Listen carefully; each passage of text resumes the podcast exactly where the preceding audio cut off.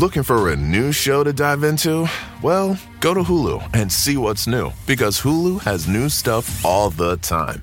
Like the full season of FX's epic limited series Shogun, FX's new international spy thriller The Veil, starring Emmy and Golden Globe winner Elisabeth Moss. And don't miss the all new crime series Under the Bridge, inspired by shocking true events and starring Riley Keough and Lily Gladstone. It's all new, and it's streaming now on Hulu. This is a big year. The Ohio Lottery's golden anniversary. 50 years of excitement, of growing jackpots and crossed fingers. 50 years of funding for schools, of changed lives and brightened days. 50 years of fun. And that is worth celebrating. So watch for can't miss promotions, huge events, and new games that will make the Ohio Lottery's 50th year its biggest one yet. Learn more at funturns50.com.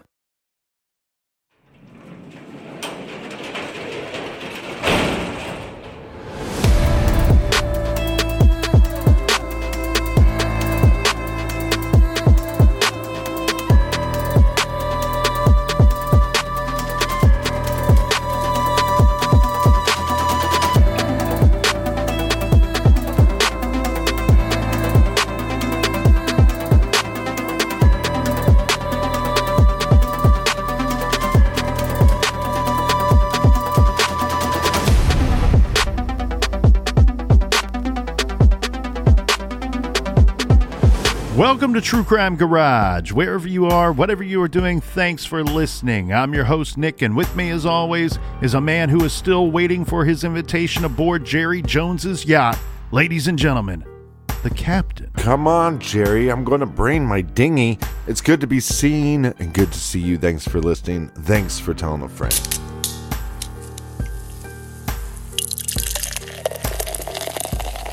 This week, we are excited to be featuring Tex Hex Brewhus beer by the good folks over at Shiners Beers in Big and Beautiful, Texas.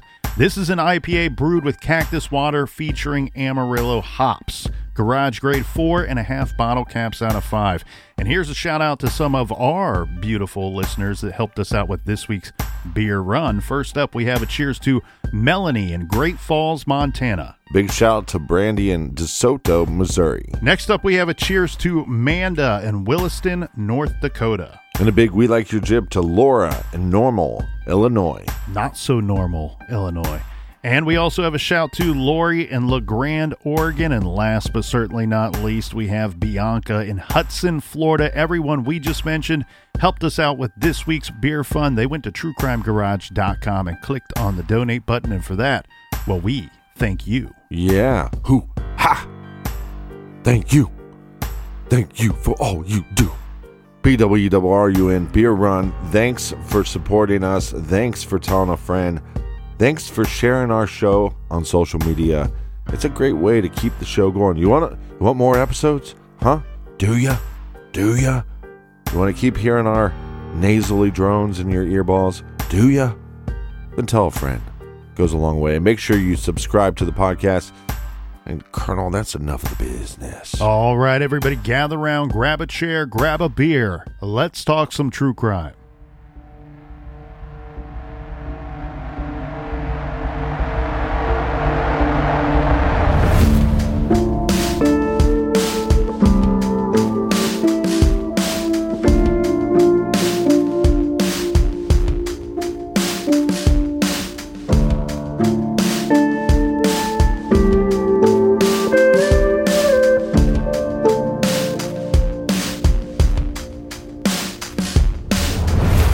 We all are someone's child. Many of us have children of our own. We raise our children and do the very best that we can to help them to grow up to be good and kind. A wise man once told me that you cannot be too hard on your children, but you also cannot be their best friend. And it's a parent's duty to raise their children up to be good citizens. And to do so, your role as a parent should fall somewhere right in the middle of disciplinarian and best friend. This week's subject is a missing persons case. Here, our missing person was really just starting to come of age. and this young man's life was really just starting to take shape. No longer was he a boy, he was becoming a man with dreams, goals, and responsibilities all of his own. He was becoming a good contributing member of society. He was a good citizen, just as his parents had raised him to be. Gregory Keith Mann Jr. was 20 years old when he went missing. Recently, he had moved into his own apartment, not terribly far from his parents' house. He was striking out on his own with a new job that could turn into a career and a fiance who had just finished college. He went by his middle name, Keith. Gregory Mann was his father's name, and so to friends, family, and colleagues, he was Keith.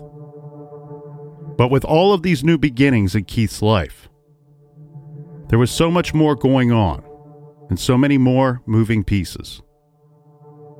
I'm sure Keith was looking forward to things settling down soon and settling into his adult life and the life that he was building and the love that he and his fiancee would build together. Who is to say what would have come of any of this? Keith's relationship or his new job? We don't know. And very sadly, I say, we will never know. Keith disappeared sometime between the hours of midnight and 6 a.m. on May 11, 1997. This after returning to his apartment in Wichita Falls, Texas. He has never been heard from again. The Wichita Falls Times Record News covered the case extensively over the years. Newspaper coverage in a case that no one could have anticipated would go unsolved and unresolved for 25 years now. I'll read you portions of one of the very first news articles in Keith's case. The headline was simple and to the point and read Police Searching for Wichita Falls Man. The article reads Police are searching for a 20 year old man who was last seen Saturday night at the Fountain Gate Apartments on Barnett Road. Friends dropped Keith Mann Jr. off in the parking lot of the apartment complex around midnight.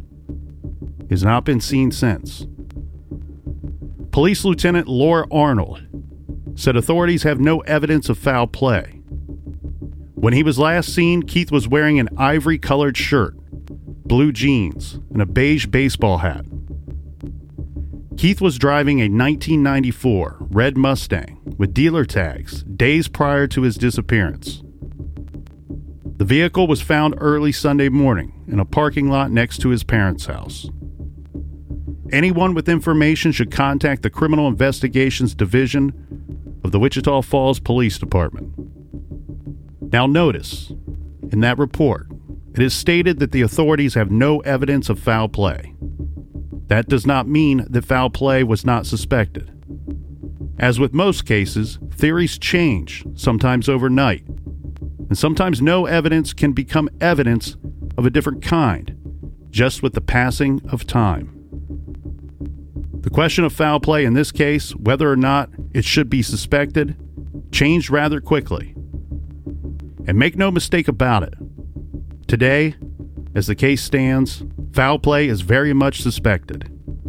Because if it were not for someone, or what seems more probable, someone's out there, well, then Keith would still be here with us now. Still working on those dreams, goals, and responsibilities today probably fulfilling some of them over the years and creating new ones as he grew. While it saddens me to report that we are coming up on 25 years now that Keith has been missing, I am hopeful that for Keith's family and his real, true friends, that soon we may have some answers. You see, this is not a cold case. Sure, it's been a little chilly over the years, but not cold and never frigid. Wichita Falls Police Department have worked the case hard and intelligently over the years.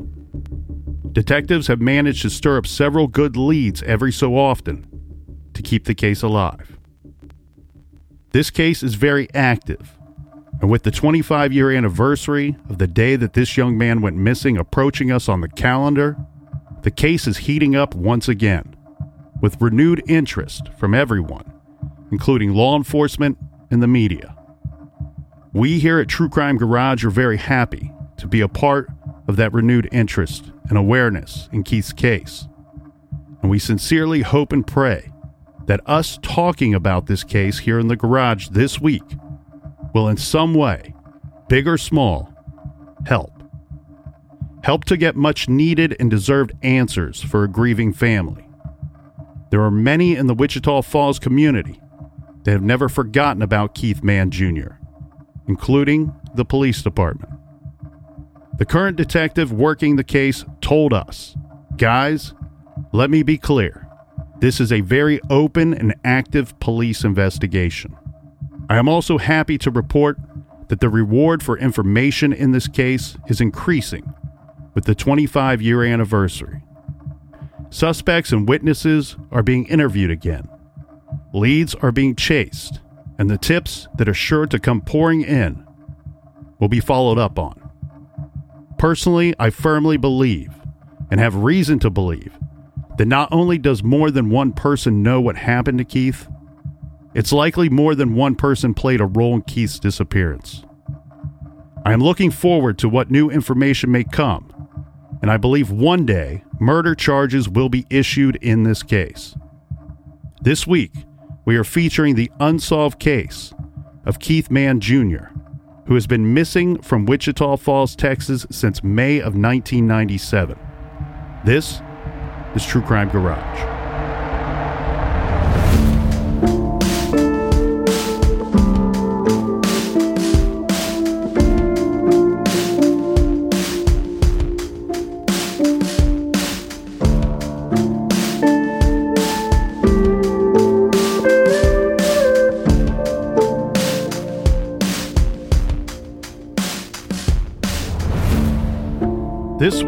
Find ourselves once again in the great state of Texas for another true crime story. This one, a missing persons case now 25 years old out of Wichita Falls. With a population of right around 100,000 people, Wichita Falls is located in the northern portion of Texas, not far from the state line. In fact, Wichita Falls is only about 15 minutes south of the Oklahoma Texas border. Our story takes place back in 1997. Now, before we go through the details leading up to Keith's disappearance, we need to go through some background information in this case. Keith Mann Jr. was born on February 19, 1977. So at the time of his disappearance, he was just 20 years old. As a little kid, Keith was a sweet child, and his love of sports came at a young age. He loved sports of any kind. He also fell in love with motorcycles when he was a little older. Keith's mother and father did not live together, and Keith lived with his mother when he was little. When he would go visit his dad, they had little mini bikes, and the two of them would spend the day riding around town for hours. The summer before ninth grade, Keith decided to live with his dad and stepmom and go to high school. Some of this decision for Keith wanting to live with his father is obviously to become closer with his dad and his stepmom. But some of this decision came about because of the baseball program at the high school where his father lived. Keith loved baseball and was not ready to give up on baseball. He did not want for high school to be the last of his baseball playing days. And the high school near his father's home had a good baseball program, good enough that some of the kids that played on that team would go on to play at the collegiate level. So Keith made the difficult decision to change schools at an age when many have no desire to do so. He was now living in Wichita Falls, Texas, with his father and stepmother. He attended Rider High School, where he got good grades and excelled on the ball field. Keith played baseball, loved sports, and was very active in school, but it seems like baseball was his primary focus. Keith was good enough at baseball that he earned a scholarship. When he graduated from Rider High School back in 1995, Keith went on to attend North Central Texas Junior College on that scholarship. This college is about an hour and a half away from Wichita Falls. Yes, North Central Junior College is located in Gainesville, Texas. Now, Keith went to that college for one year, where he was very well liked and seemed to have no known enemies. There, he played baseball, but playing time was scarce, and Keith started to seek out another change in his life. But although that baseball wasn't panning out for him in Gainesville, going off to college was not a total loss. In fact, far from it because while he was there at North Central, Keith met Carrie Kitchens, and the two fell for each other. Their relationship would blossom into something stronger.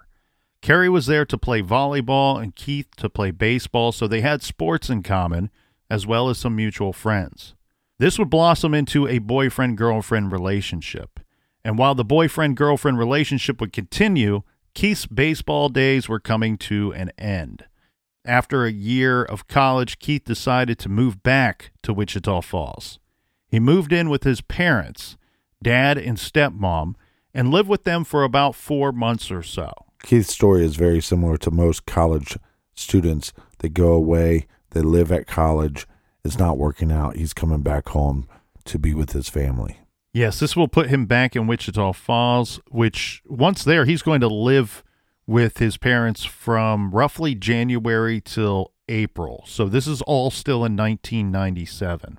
During that time period, Keith would pick up a new job, one that he liked, and surprisingly, he fit right into the position that one might not think would appeal to someone with Keith's personality. So we need to give you a little background on his personality.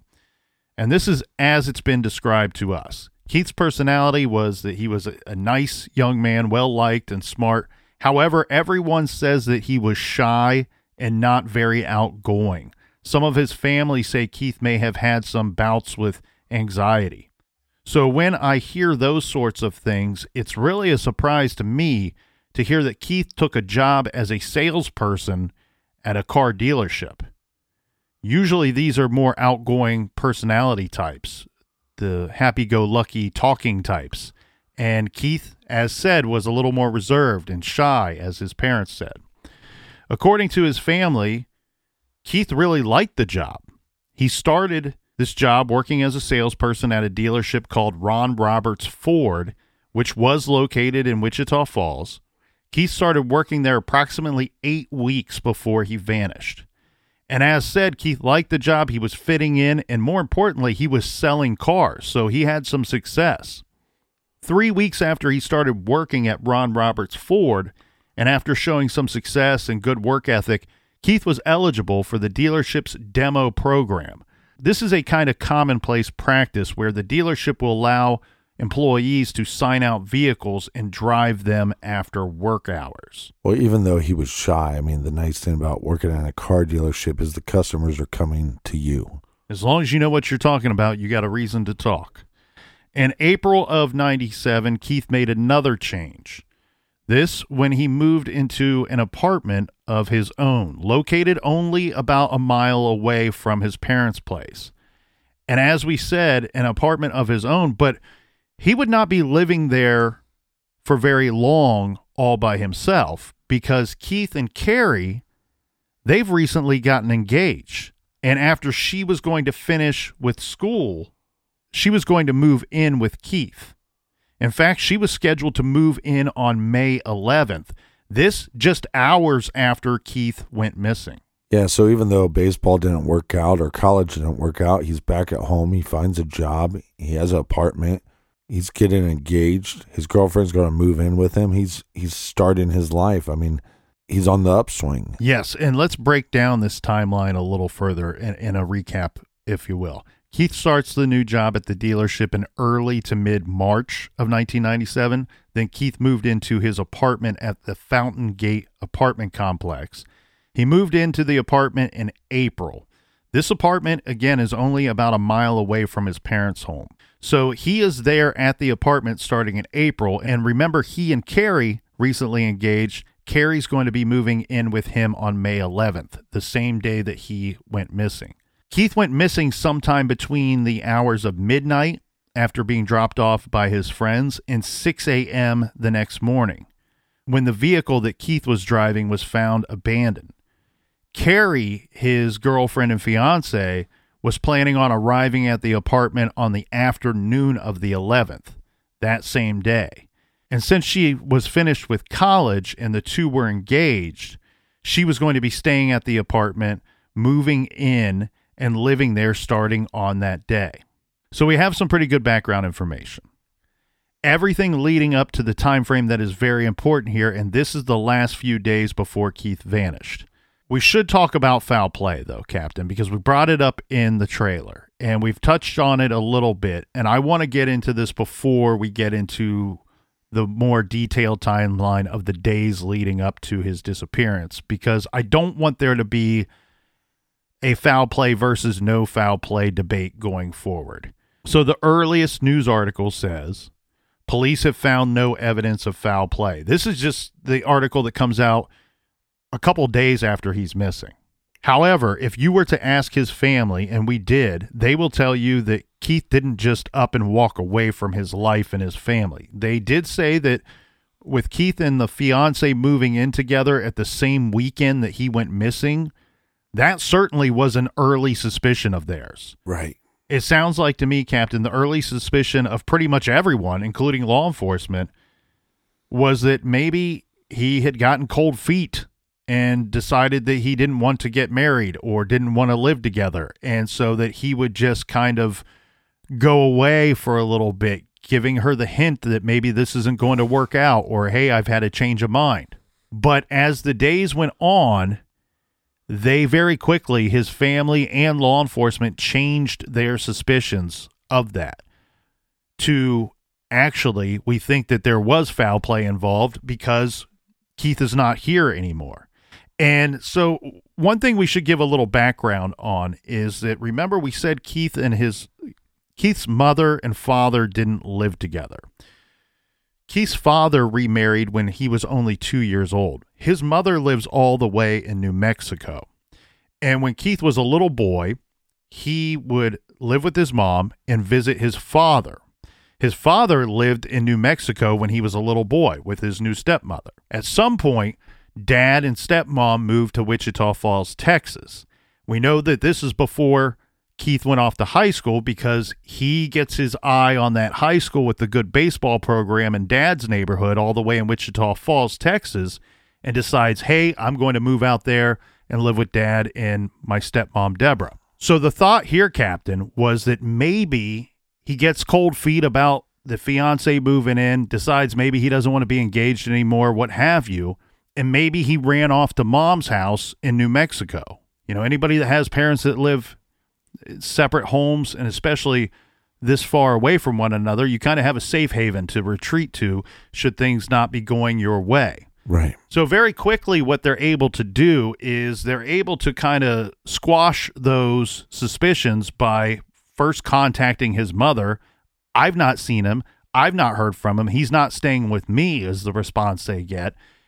And when they don't have any confirmation of Keith being anywhere else other than where he should be at that apartment and then going off to his job just like he would on any other ordinary day, their suspicions from, well, no foul play to foul play shift rather quickly. Like you said, by not being there, maybe it scares off your fiance, but not showing up to work.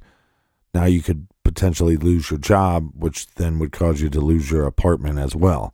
So you're basically everything that you've just built in this last year, you're going to be wiping the slate clean and starting all over. The thing here, too, Captain, is we have that statement by police early on that says we have no evidence of foul play. The scary thing is when your suspicion changes of, well, he there must have been foul play because he's not with us, he's disappeared somebody must be responsible for whatever happened to him. Well, the scary part is then you start going, okay, we have no evidence of foul play because either A, someone did a really good job of covering up what they had done, or B, we don't know where and when the foul play occurred. So we don't know where to look for the evidence of foul play. Let's dive into the timeline and events that led to the disappearance. Right. So we've covered the months and weeks leading up to the disappearance, but now we're going to go into the actual days leading up to it. And of course, the major time frame that we are going to be concerned with in Keith's disappearance is the window that we have referenced, but will once again emphasize here. That is starting at approximately 11:45 p.m. on Saturday night and then goes until 6 a.m. Sunday morning when we know his vehicle was already parked and abandoned at that parking spot near his parents' home. And we'll get into those details now. So on Thursday, May 8th, what we have here, plain and simple, ordinary day. Keith goes to work and then he drives to his parents' home in Wichita Falls. His apartment's in Wichita Falls as well, about a mile away. He drops by the parents' house. He parks on the street, according to his family. Mm-hmm. This is this will be key information later. So make note of that. On that Thursday, May 8th, he parks on the street and his mom and dad say that he is driving a pickup truck that day. Remember, he's a part of this dealership demo program. So he will regularly be driving different vehicles. He can take vehicles whatever vehicle his manager will allow him to sign out Right. for that day. So they say on that day he dropped by the house briefly before going to his apartment for the night. He was driving a pickup truck and he parked on the street. On Friday, May 9th, his girlfriend and fiance Carrie had just graduated from junior college where they had met. Your mom goes to college. So he goes and his parents go to the graduation ceremony, followed by a dinner. Remember, the college is an hour and a half away. And we have Keith who drives separately, and we have his parents who take their vehicle. They all drive out to Wichita Falls, and it's kind of like convoy style, right? They're they're traveling separately, but they're basically following each other there and following each other back. So they have dinner, they go to the graduation, and then they return back to Wichita Falls. At some point during the return trip, they say that, you know, Keith has to go his separate way to his apartment and they continue on to their home. This will unfortunately be the last time that his parents, his dad, Gregory Keith Mann, and his stepmother, Deborah Mann, would see Keith.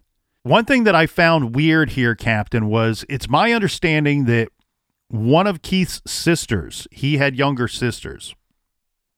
One of his sisters, at least one of them, rode with him to the graduation. Right. So they're in the car for roughly an hour and a half together.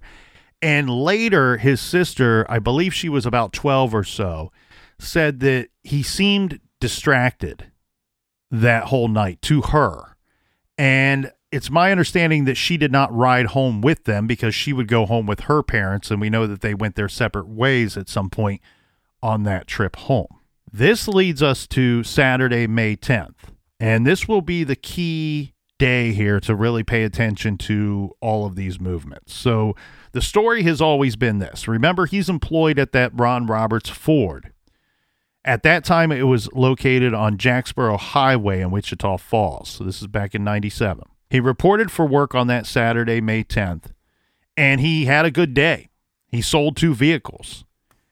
Keith had plans to deliver one of the vehicles on Monday. Mm-hmm. The dealership allowed him to drive home a vehicle for the night, and Keith selected a red 1996 Ford Mustang and requested a gasoline voucher as he did not have any cash at the time. It is believed that he filled the car's tank after leaving work that evening at 9 p.m. using the voucher. Keith returned to his residence at the Fountain Gate Apartments on Barnett Road. He spoke to his fiancee on the telephone, and this has always been reported to be around 9:30 p.m. that evening. Keith told her that his friends were picking him up to go out for the evening. Remember, Keith and Carrie planned to meet the following day as she mm-hmm. was moving in. To bring everybody up to speed here, Carrie already has a key to the apartment. So Keith, from my understanding, wasn't going to start the lease on the apartment until May 1st. But it was one of those situations where the previous occupants had moved out early. Landlord calls up Keith and says, Hey, the apartment's available whenever you want it. And he decided to move in early. So he moved in sometime in April. Well, Carrie, still away at college, she's spending her some of the time on her weekends driving items and personal belongings of hers to the apartment. And so she's already loading things into the apartment during the weekends leading up to his disappearance and plan to move in permanently on May 11th, the following day. We should point out that Carrie was with her family in Dallas Fort Worth on this Saturday. They I believe they attended a concert. This was all still part of the celebration of her graduation. Her parents were really treating her to a nice weekend. So he's at his apartment, and it's always been reported that they spoke on the phone that night around 9:30 that evening. Pay attention to these times. Keith and his two friends, remember he's going to go out, and these two friends are Chris and Chris's fiance Michelle. They pick up Keith at his apartment. Keith works with Chris, and I've seen it reported that Michelle worked at the dealership as well. I'm not certain if that's 100% accurate, but I've seen it reported that way. We know for 100% that Chris, his buddy, worked at Ron Roberts Ford as well. After picking him up, they stop at a Fina gas station. This was located on McNiel Avenue. This is kind of a busy road in Wichita Falls. The business security camera videotape shows them go inside the store at 10 p.m. And we also know that Keith was there because he uses his fiance's Fina credit card at the gas station to buy some snacks. Right. Chris was older. Remember, Keith is only 20, so he's not old enough to buy beer. But Chris, he's a little bit older. I think two years older than Keith. So he's going to buy some beer for the group. After this, they visited a McDonald's restaurant before going mudding in one of the dealership's cars that Chris had borrowed for the evening. This is kind of a weird part of the story, right? Because what we're going to have here, Captain, is Keith will vanish shortly after hanging out with these two friends. So we really should put everything they say and all of their movements under a microscope as we're going through this timeline here. And part of this timeline is Chris and Michelle saying that we are going mudding. What I found weird about this is that they were borrowing a vehicle from the dealership to go mudding in. That doesn't seem incredibly responsible. Sounds like something the captain would do. It sounds like you're setting yourself up to do damage to the vehicle and you're either going to have to pay out of pocket or lose your job or both. But again, they're all in their early 20s and it sounds like something people would do in their early 20s, just not well thought out. Some people do some dumb stuff. I've got dumb stuff planned for this evening. After they went mudding, now Chris wants to clean off the vehicle, right? So they go to a car wash where they're going to hose it down. And during this time period, it's always been reported that Keith says to Chris and Michelle that he needed to go home soon because he was meeting someone at 12:15 a.m.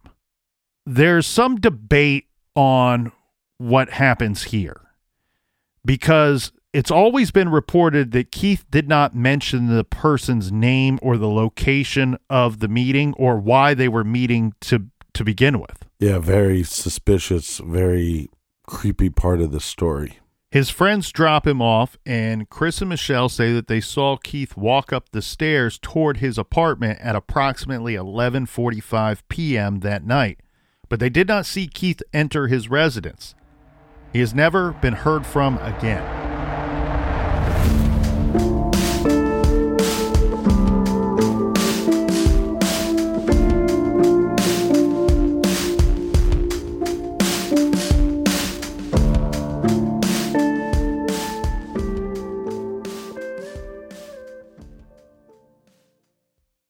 You want to set your child up for success? Of course you do. That's why you need to check out IXL Learning today.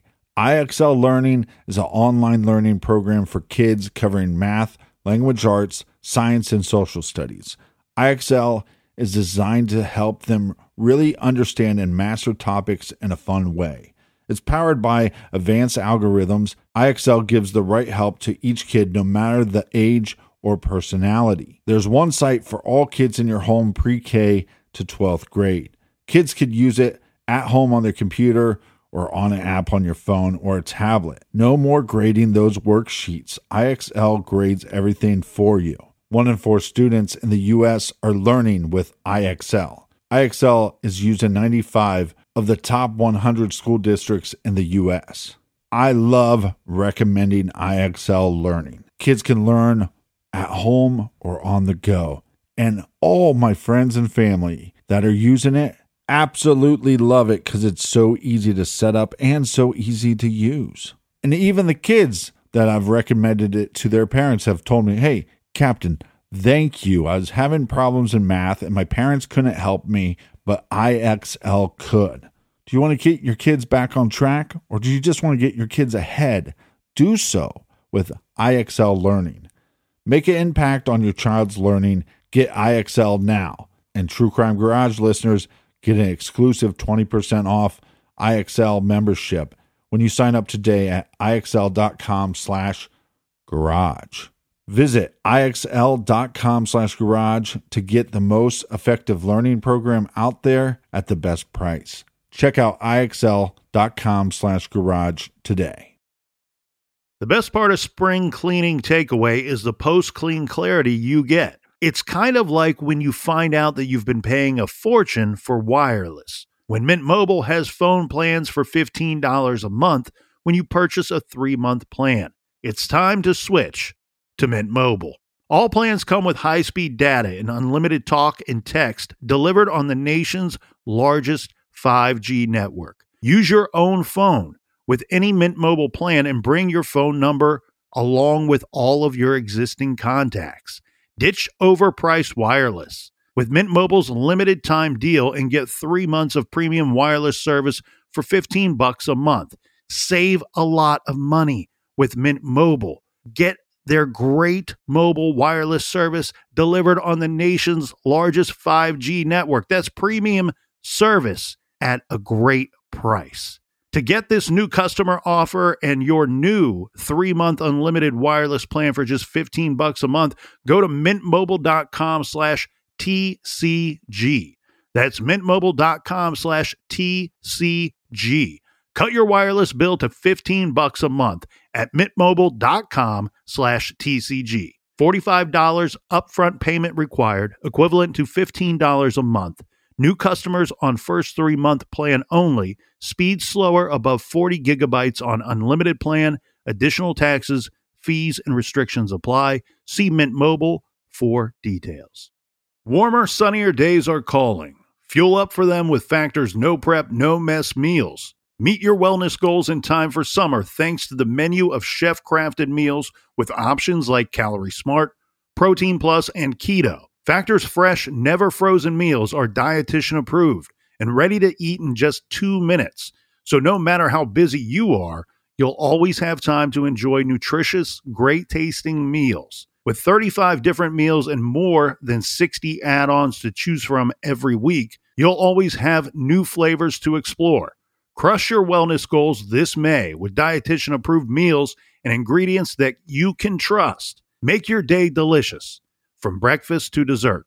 Stay fueled with easy, nutritious options. Treat yourself to restaurant quality meals that feature premium ingredients like filet mignon, shrimp, and blackened salmon. I am new to Factor and I have been loving every minute of it. I have a problem, and it's called lunch. Some days I need a pack a lunch, and some days I work from home. Whether I'm at home or whether I'm on the go, Factor is fueling my lunch from now on. Head to factormeals.com slash truecrimegarage50 and use code truecrimegarage50 to get 50% off your first box, plus 20% off your next month. That's code truecrimegarage50 at factormeals.com slash truecrimegarage50 to get 50% off your first box, plus 20% off your next month while your subscription is active.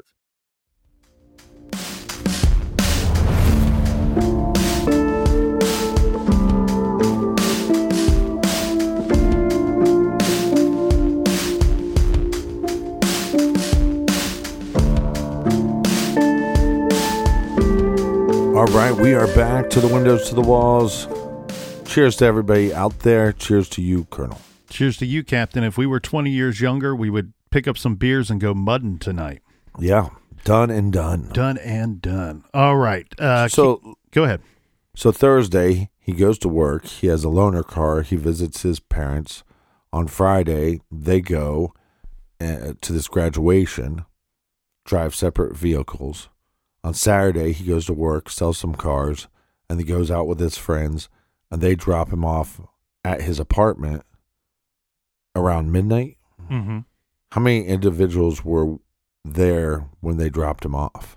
From my understanding, it's Chris and Michelle that are dropping him off. The same two that picked him up, the same two that he went to the gas station, McDonald's, and mudding with. Right. And add a little more detail here, we have.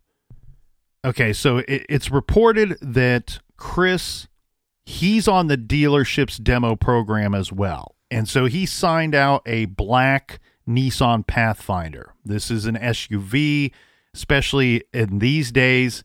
You get an SUV, every young man is excited to take it off roading, whether all these years later we learn that most of them are not built to go off roading. But they get this Pathfinder and they go mudding.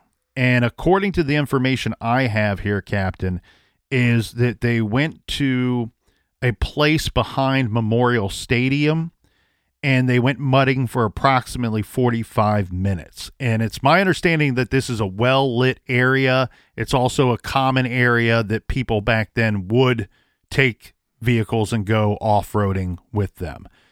They washed the vehicle at a local car wash on the way home. And then Keith at some point has told them I'm meeting someone at 12:15, does not say who he's meeting or where or why. Seems pretty late to be meeting somebody. It's very late, but he's 20 years old. He's been in his first apartment on his own for 6 weeks. You know, people's hours get real weird when they don't live with mom and dad for the first few weeks. Yeah, or somebody could be dropping just dropping by to see the apartment or dropping something off for his apartment.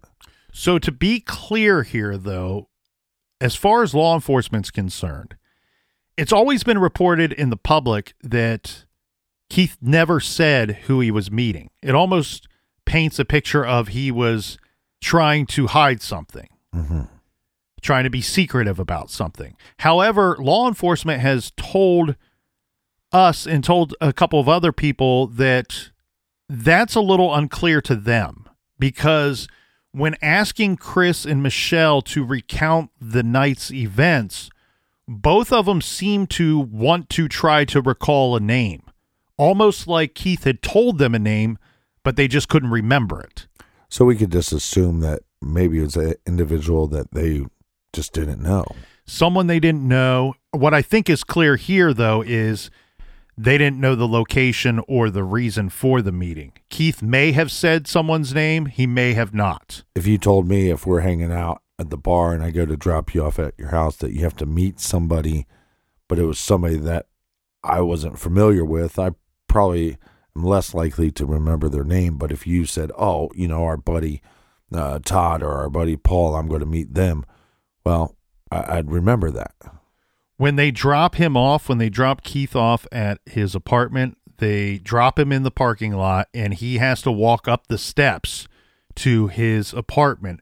They say that they see him going up the steps but do not see him enter the apartment. However, when he gets out of the Pathfinder, remember they picked up beers earlier that night at the gas station. Yeah, B W W R U N beer run.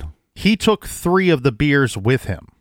And this will be key because there's obvious signs later that he made it into his apartment. And one of the obvious signs is those three beers are later found on the counter inside of the apartment. Yeah, seems like pretty solid evidence. The tricky thing here, though, is when they find the three beers, two are full and not open, and one of them has been open and has almost uh, get gone or it's half full.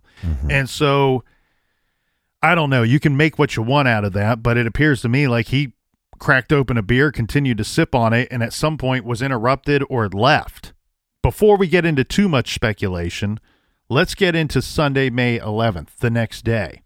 Keith's parents noticed the Ford Mustang that he had borrowed from work. This is why we went into the detail of him parking on the street when he went to his family's house on that Thursday. That's key to me because Keith's parents noticed the Ford Mustang that he borrowed from work in a church parking lot near their home. This is near the 4300 block of McNiel Avenue.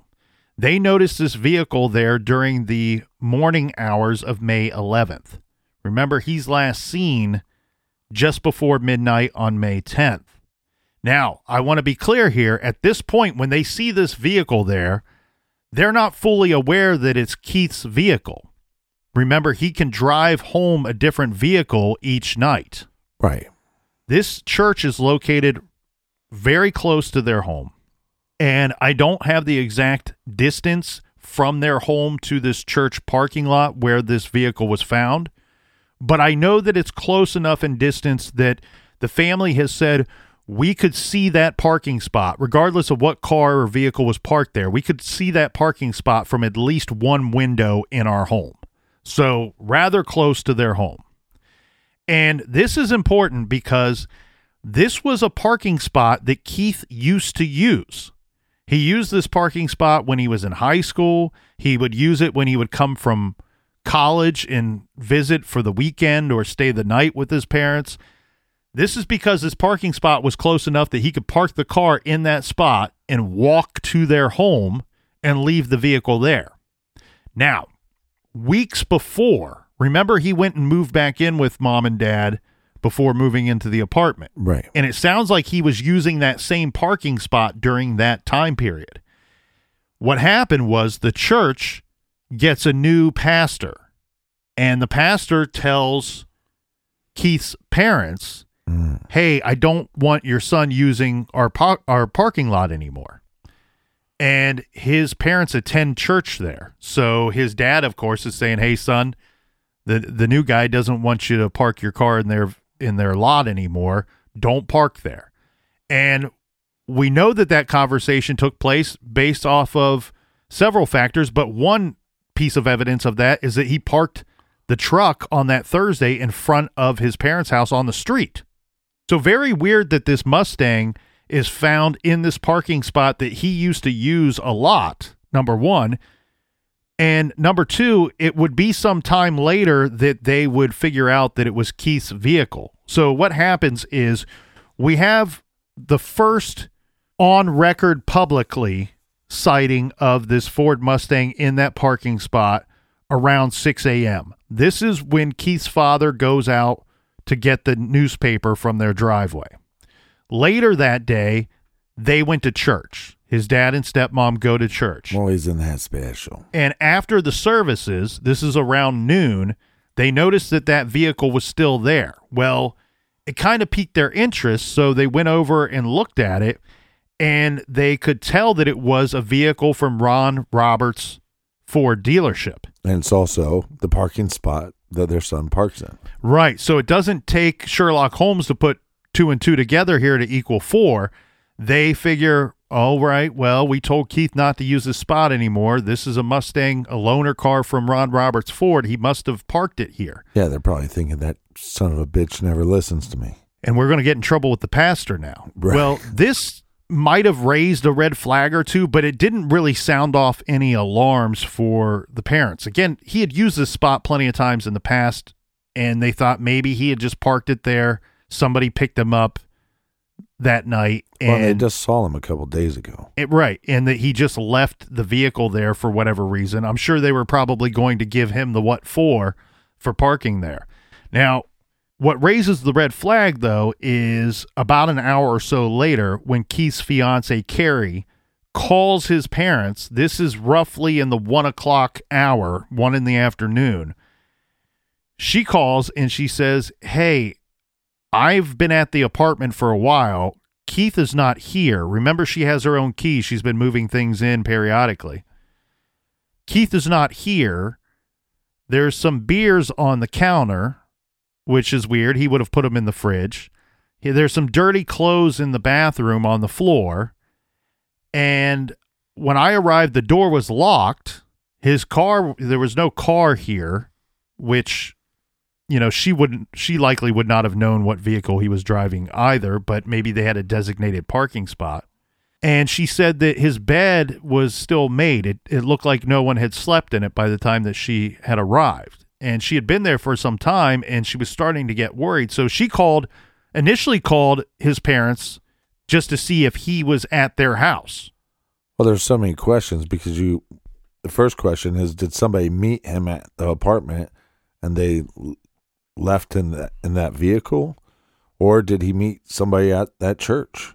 Yeah, and so now the parents, knowing that the last time they saw him was with the fiance at the graduation and the graduation dinner, and finding the vehicle in the church parking lot, nobody being able to get a hold of Keith. Mind you, this is 97. Keith did not have a cell phone.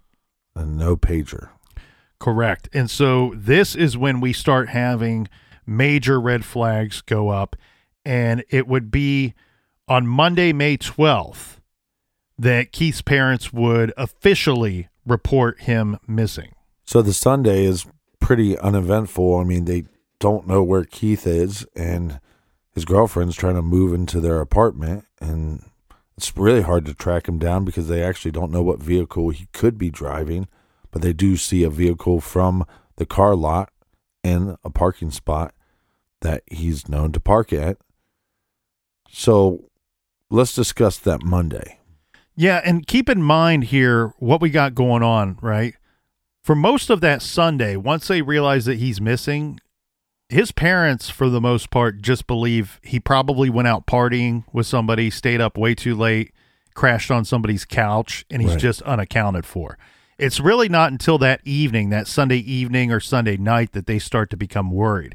Now, Carrie has an uneasy feeling right away, and part of that is why she called his parents and said, Hey, just thought maybe he would be over there. Once she discovers that he's not there, that uneasy feeling grows. And now she's concerned that something terrible has happened to her fiance, Keith. So much so that she tells Keith's parents, Look, I don't feel comfortable staying here. Her parents live in El Paso, Texas. So Sunday night, when he doesn't return, it's either stay at this apartment or drive all the way till El Paso. However, she contacts Keith's parents and says, I don't feel safe staying at this apartment alone. I don't know what happened to Keith or, or why he is not here, but it could be something terrible. I could be in danger and not even know it. So, can I stay with you? And so she stays at Keith's parents' house that Sunday night. In fact, she would continue to stay there for several weeks. She would go in and out of the apartment on occasion, but never staying there overnight as she didn't feel safe there.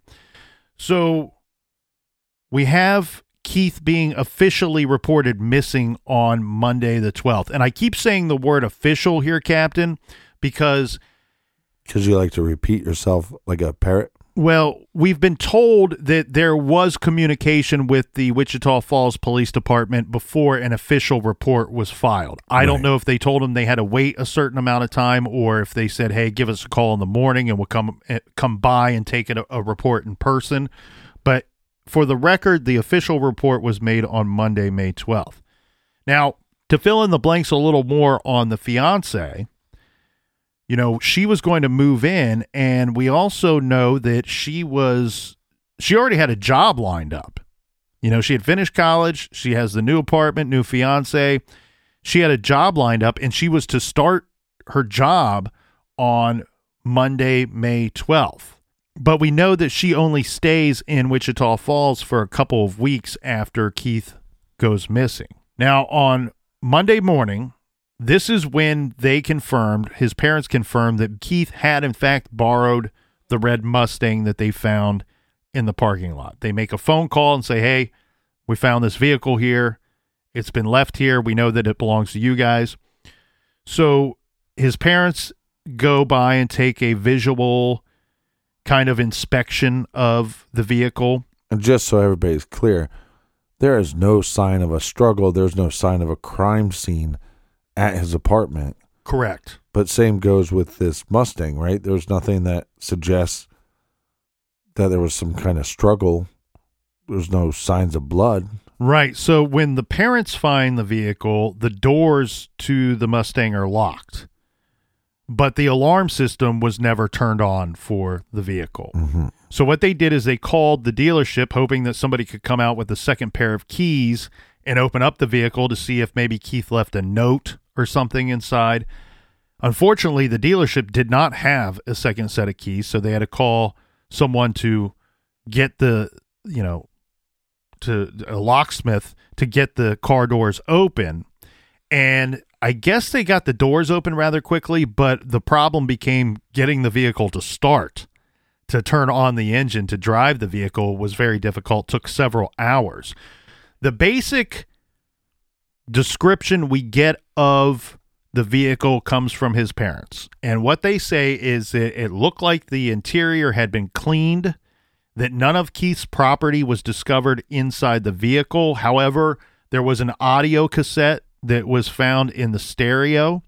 I don't know if this has ever been confirmed or if anybody would be able to confirm if this audio cassette was Keith's or not. It could have simply been left there by somebody else that borrowed the vehicle at the dealership or the previous owner whatever the cassette was, it's my understanding that the parents had listened to it at some point, and I believe that the cassette has been lost over the years. Again, it may not be any really, it may not hold really any evidentiary value at all. Yeah, the rumor was it was a Weird Al Yankovic tape. Another one rides the bus. Yeah. But uh, what they do is they eventually get the vehicle back to the dealership question for you, not to cut you off here, but when you when you say the vehicle seemed to be clean, well, wouldn't the vehicle be clean before Keith takes it off the lot, anyways? Correct. I mean, this car is a car that they are trying to sell at the dealership. It right. It would be silly for it not to be clean. So it may just be as simple as he drove it home that night. The dealership isn't terribly far from his apartment, and whoever moved it, whether it be Keith or somebody else, that the car was just used very little between the time that it left the dealership and that it was placed in that lot. Meaning, why you wouldn't expect to find many, if any, of his personal belongings in the car, and you would expect the, the car to be clean. Right. Because it came from the lot. Now, the weird thing here, and this is something that I've not been able to really wrap my head around on on having an opinion on if this means anything at all. But what we have, Captain, is Chris, Keith's friend that worked at the dealership, calls Keith's father and says, Hey, by the way, I just want to let you know that when we received the vehicle back here, the driver's side seat was pushed all the way back. And Chris was taller than Keith and said that anytime he got into a vehicle after Keith did, he always had to push the seat back because Keith was only five foot six inches tall. Right. According to the story that we received from Keith's father, is that it was Chris that made that phone call to alert them that, hey, this might be something. The car seat was pushed all the way back. We do need to keep in mind, though, Chris is receiving this information secondhand himself by the actual by another person that worked there that received the car that checked it in. What I could not find was a report or anyone with a statement of who was the person that returned the vehicle to the dealership. It may just be as simple as Yeah, was it Big John Stud that works in the back? Right. The the car seat could have been found in a different setting than once it received the dealership, right? Sitting in that parking lot. Old Andre the Giant had to return the car. Sitting in that parking lot, it could have been in a setting for a, a shorter individual and a taller person drove it back to the dealership, and that would explain that. Or whoever placed the vehicle in the parking lot was taller than Keith Mann. We were able to speak with Keith's parents, Gregory Mann and Deborah Mann, and get some further insights into Keith's still unsolved case. Here we asked them to explain to us the emotional toll that this has taken on them and their family but yeah, we we missed out on a lot, and and also I think it just the repercussions. You know, it caused a lot of things to be different um, by us going through this all these years. Um, it, it really affected our daughters. Um, they probably grew up differently than what they would have because one was like in sixth grade, the other one was probably like in fourth. So, you know, we got real protective of them. You know, we didn't want them, you know, going anywhere without us or, you know, even playing out out front in front yard. You know, we were scared. We didn't know what this had to do with. And we had a lot of people, you know, would go down our street and kind of drive real slow and be looking at our house, but we didn't know if, you know, if that was just, you know, onlookers or if that was somebody that was involved. And so, you know, we were real kind of protective of them and um, they probably didn't do uh, some of the stuff that they they would have if this hadn't happened and you know we really didn't feel like going on family vacations or you know it was just we all turned depressed and we just kind of really didn't know how to deal with it because it, at the time, you know, we couldn't say 100%, oh, it's a death. So, you know, we're mourning, we're going through the, you know, the five stages of grief or, you know, whatever. We couldn't really say that because we were hoping he's still alive. And, you know, um, it's taken all these years now, it going on the 25th anniversary it was like, well, you know, it doesn't sound like he is still alive, that something had to have happened at the very beginning, but because we didn't have any facts on it, we couldn't we couldn't mourn properly or we couldn't deal with it. And um, like I said, it, it really affected the whole our family dynamics and you know how our life would have been different. You feel like you're stuck in 1997. Uh, life hasn't really gone on. So.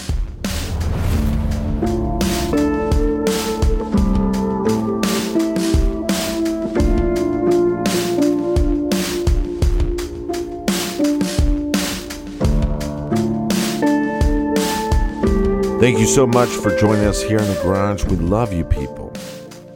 You love us, we love you. It's a beautiful relationship. If you need more True Crime Garage for your earballs, check out Oprah's number one podcast, Chris Rock's number one podcast, The Rock's number one podcast. All the important people are listening. Yeah, it's dynamite. Tell them the name. Rick Rubin's favorite podcast. It's called Off the Record.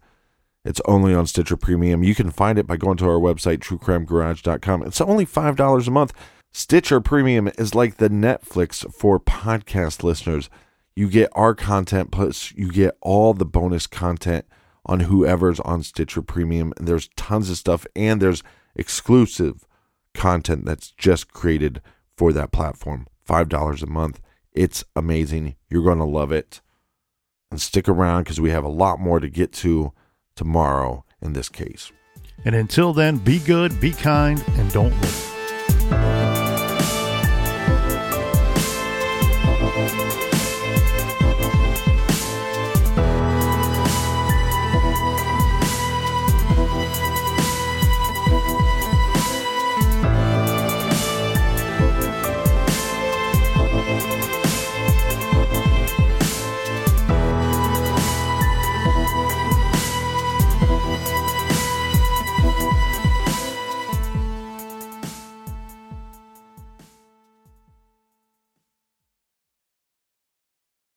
This is a big year. The Ohio Lottery's golden anniversary. 50 years of excitement, of growing jackpots and crossed fingers. 50 years of funding for schools, of changed lives and brightened days.